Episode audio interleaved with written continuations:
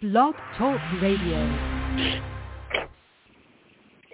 Hey everybody, welcome to an exciting edition of the Bird Brains. We're coming to you from all over the country. I'm in Fort Lauderdale, Mark, sitting poolside getting ready for a Miami Man magazine event. My partner, Mark Eckel, who covered the Eagles for years for NJ.com and Trenton Times, is in his luxurious condo in Myrtle Beach, North Myrtle Beach. Is it North Myrtle Beach. North, is it North Myrtle Beach? I'm in South North Myrtle. Carolina? Or Yes. is it North Carolina? It's South Carolina. No, I'm in South Carolina, North Myrtle Beach. I don't know why I can't ever remember that. But anyway, That's confusing. we're coming. We're we're we're watching Eagles all over the country. We're coming to you for a report from all over the country. And you know, Mark, I got to tell you, uh, last night was kind of fun. I was invited to that game to be in Coach Vermeil's entourage. He's always so gracious to me to include me in, in all of these things. And, and I had to regret that I had to tell him I couldn't be there because I'm in uh, the Miami area on business. But you know, there are some moments in Philadelphia sports that stand out. Obviously, the Wilbert run is one of them. The Dr. J windmill dunk.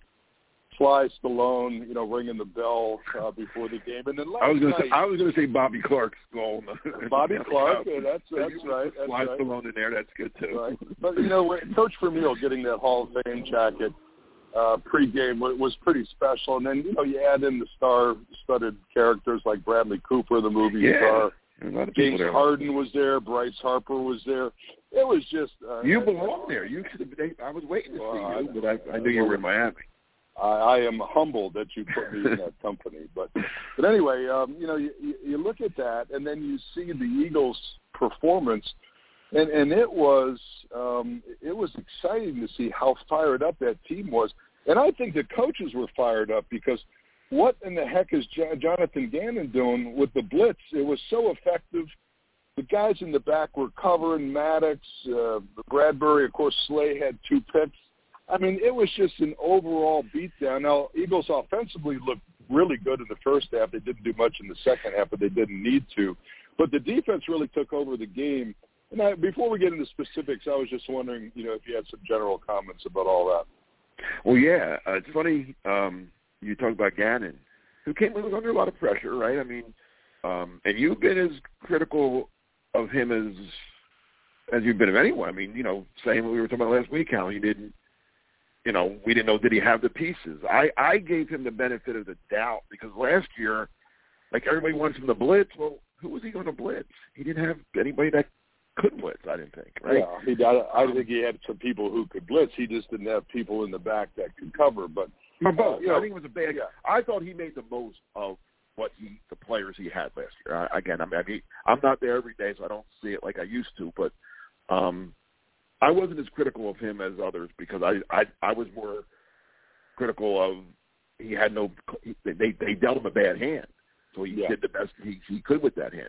Now, now, the you know Howie again, Howie Rose came out and gave this team what they filled the needs that, that they felt they needed to fill. He got him Haason Reddick. He got him James Bradberry. He got him two, some new linebackers, um, new safety, um, the draft picks. So I mean, it, it, you know, now he has people. And it's funny, I was talking to I'm not going to say who it was, but another reporter who does cover the team every day still. Uh, yesterday afternoon, and I loved the Eagles yesterday. I was I I lo- all, all week. I told I did too. Eagles are a lot. I did. Kirk Cousins For, enter- for entertainment for entertainment purposes, I did uh, have a rooting interest in the game, if you know what I mean. But ahead. Yeah, well, yeah, it's legal in Jersey Yeah.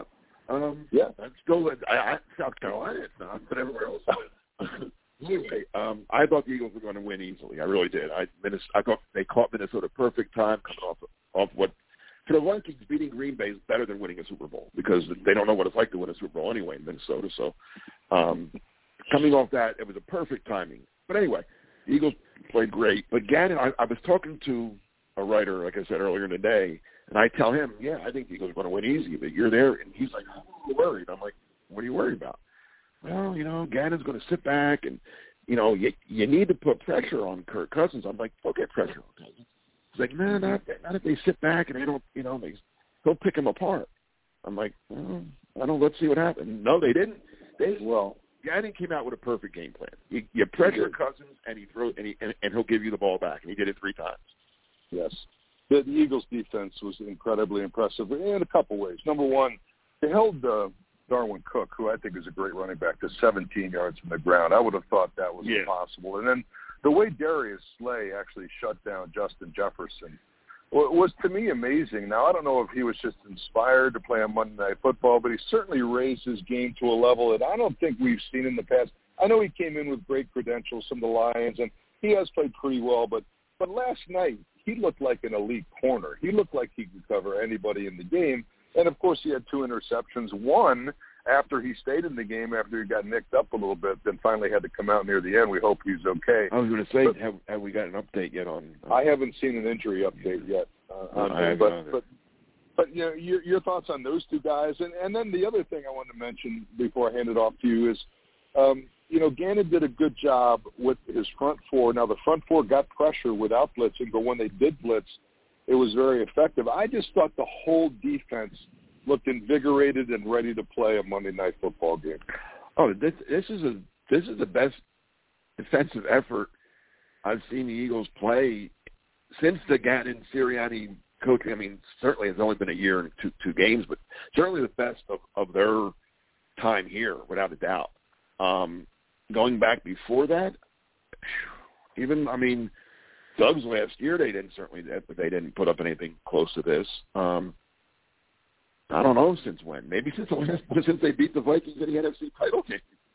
Um, I don't know. I'm, I, there's probably another one in between that I'm I'm I'm not I'm not remembering. But no, the defense played great. They and in the second half, like you said, when the offense, I don't I don't I don't know what happened there, but um, they put the defense in a couple bad spots uh, the blocked field goal. Which, by the way, the punter slash holder. How about tip-off? uh, off? That's, that's yes. a great play. That's a play oh. that should be talked about a lot because they. I I, I think the guy's going for a touchdown.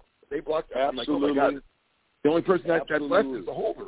He's going to. He's going to. He saved the touchdown. And I who think knows it what could have been a big that. momentum swing in the game. Exactly. I, I thought that was a, a tremendous play. I've you know I've covered a million games. You played it at the at the top level even though the Eagles were dominating that game, a play like that, and we've seen it in, in thousands of games, a play like that, blocks field goal, you bring it back. All but now it's twenty four fourteen, right, or twenty seven fourteen, I guess it would have been, whatever, whatever it would have been. But now the Vikings have momentum. They're feeling a little better about themselves. Who knows what happens after that? You don't know. And as the Eagles might still win, but who knows? As so that was a great on play Sunday, by, by the punter as you saw on Sunday, games yes. can turn on a dime. Look what happened with Minnesota and, and Baltimore this weekend. Jets. Look what happened with the Jets. Uh, no, Jets no, the Jets, yeah. Jets and Cleveland. Baltimore, Miami. I mean, yeah. that was so. So games Raiders, can turn on a dime. And, and speaking yeah. of that, now you know we got to throw in a little bit of criticism. I do want to rave about the Eagles' offense. They outgained uh, Minnesota 486 to 264. I thought Hurts had time to go through his progressions. The offensive line did really good, and then when he had time to throw, he actually picked out the white receiver. Several busted coverages by Minnesota. Uh, the the uh, Quez Watkins touchdown uh, was uh, obviously a busted coverage. That safety's got you know uh, too deep. He's he's got to cover that that guy, and he just let him go.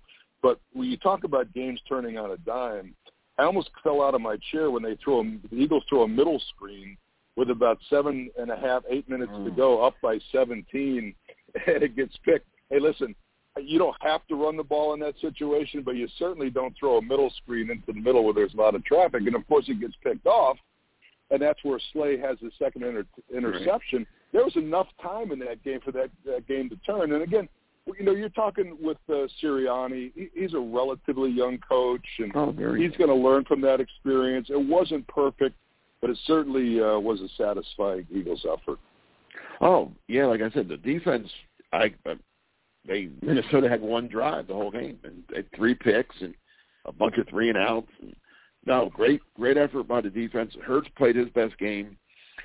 I'd be a little. I mean, if you want to nitpick, that yeah, you, you you hate to go a whole half without scoring, um, and you hate to see a blocked field goal because in other uh, you're going to you know I don't know what happened on that the protection wise, but you got to fix that because you're going to need to make every game's not going to be 17 points. You're going to need to make a field goal like that to win a game. Sometimes you can't afford to get a block. Well, the you left, don't want your holder making tackles.